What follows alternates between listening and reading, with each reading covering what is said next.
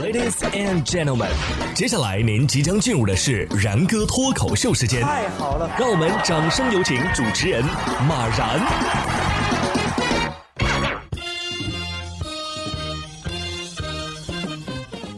然哥说新闻，新闻脱口秀，各位听众大家好，我是然哥。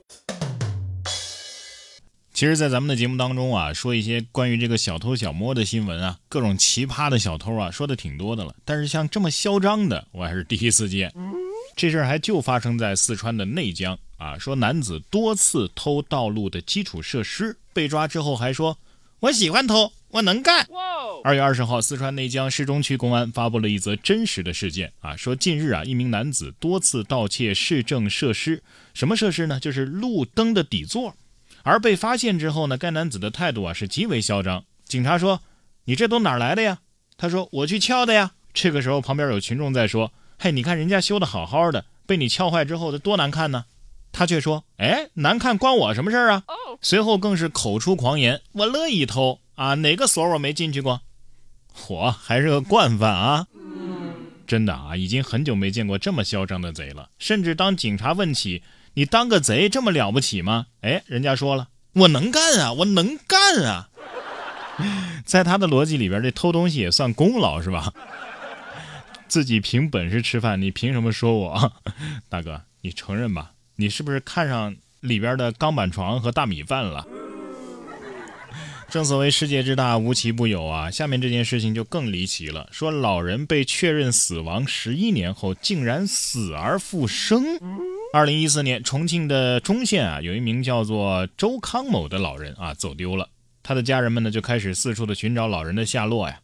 二十几天之后，有人在医院的附近的粮站周边的草丛里发现了一具因为遭遇车祸而面目全非的男性尸体。因为体貌特征相似，就被有关部门认为这就是周康某。二零二三年的二月二十号，周康某的家人却称：“哎，周康某找到了。”据当地的工作人员介绍说呀。他们曾经在2022年救助过一个在山上流浪的老人，但是在进行了人脸对比和询问了周边的区县之后啊，没有核实到老人的身份，就送到了当地的救助站。人死还能复生，这电视剧都不敢这么演啊！这个问题的关键是，如果啊，这个周康某他现在找到了，那十几年前车祸死亡的那个尸体又是谁呢？面对如此离奇的事情啊，网友们就开始脑洞大开。哎，当时为什么不做 DNA 啊？对呀。这不会是骗保的吧？还有更离谱的，哎，你说真正的这个受害者是不是就这样被毁尸灭迹了？有没有可能他就是凶手啊？害怕被抓，所以才躲进山里的？我说这位网友，你以为写小说呢？所以遇到这种事情啊，咱们也不要乱猜啊，还是要看官方的通报。二月二十二号的下午三点，当地警方平安中县啊就迅速发布了警情通报。我们来看一下啊，说网传啊，这个重庆忠县的一个老人去世十一年之后又出现。经过专项工作组的核查，哎，把情况给大家通报一下。网传的这个周康某啊，实际上叫周康洛，父母呢早年去世啊，没有结婚，也没有子女。而二零一零年的九月份呢，他确诊有这个精神分裂症，在忠县的马灌镇高洞敬老院居住。二零一四年的一月份，周康洛呢，因为这个患了慢性支气管炎、胃炎，包括胆囊炎等等疾病啊，敬老院啊就把他送到了医院去治疗。而二零一四年的一月十二号呢，周康洛自行从医院走出来了。这个马冠镇的人民政府啊、民政办还有敬老院的相关工作人员，就通过发布这个寻人启事等方式，多方去查找，但是没找到。二零一四年的二月十八号啊，中县公安局接群众的报警，说这个杂草丛中啊，发现了一具男性尸体，衣衫破烂，但是尸体的表面呢没有外伤。警方经过现场的勘查，还有这个尸表检验以及毒化检验等等，排除了刑事案件。哎，这一点跟我们刚刚说的网传的这个老人是车祸死亡、面目全非，这是不一致的啊。中县公安局法医呢，依法现场提取了该尸体的 DNA 啊，包括体貌特征等等信息。通过查询对比，哎，一时间呢也没找到能够确认尸体身份的相关信息。然后民警就开始围绕这个尸源啊，开展这个调查走访。经过这个马冠镇核心村村民辨认之后呢，哎，认为这个死者呀就是周康洛。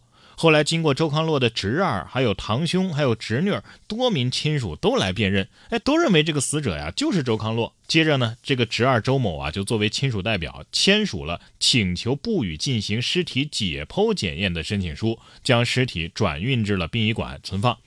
二零一四年的二月二十一号，经过周康洛的弟弟、外甥等人的辨认，以及侄儿周某的签字确认之后，哎，该尸体啊才被火化。就这样过了六年的时间啊，到了二零二二年的八月三十一号，中县的乌阳街道村民发现了一流浪男子，行为举止非常异常啊，问话也不答，于是呢向这个乌阳街道办反映了。乌阳街道办事处呢，就立即将男子送到了中县救助站进行救助。救助站呢，因为该男子的身份信息不明确，而且问话也不回答，就帮他呀解决了医保的问题，还于二零二二年十一月份啊，带其向中州第一派出所申报了无户人员落户。派出所呢，按照相关规定和程序啊，开展采集对比工作，就发现，哎，这男子跟这个周康洛呀很相似。民警请这个核心村的村民，还有周康洛的亲属来辨认啊，他们又认为，哎，这个男子活着的这个才是周康洛。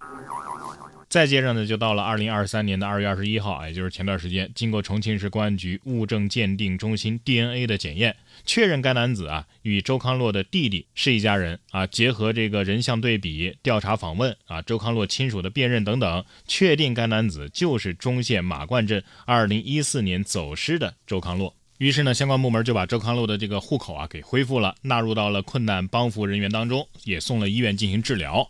那么问题来了，那一四年二月十八号发现的那具尸体到底是谁呢？哎，现在呢，警方正在进行 DNA 全国库的一个筛查，并且通过人像对比，包括发布协查通报等等方式吧，全力的去找到当年那具尸体死者的身份。同时呢，也举一反三啊，以后呢，尽量的避免类似情况的发生。当地警方呢，也非常感谢媒体还有社会各界的关注和监督。啊，说完之后呢，才知道啊，这事儿啊，其实从头到尾就是个乌龙啊。其实呢，世界上没有那么多离奇的事情。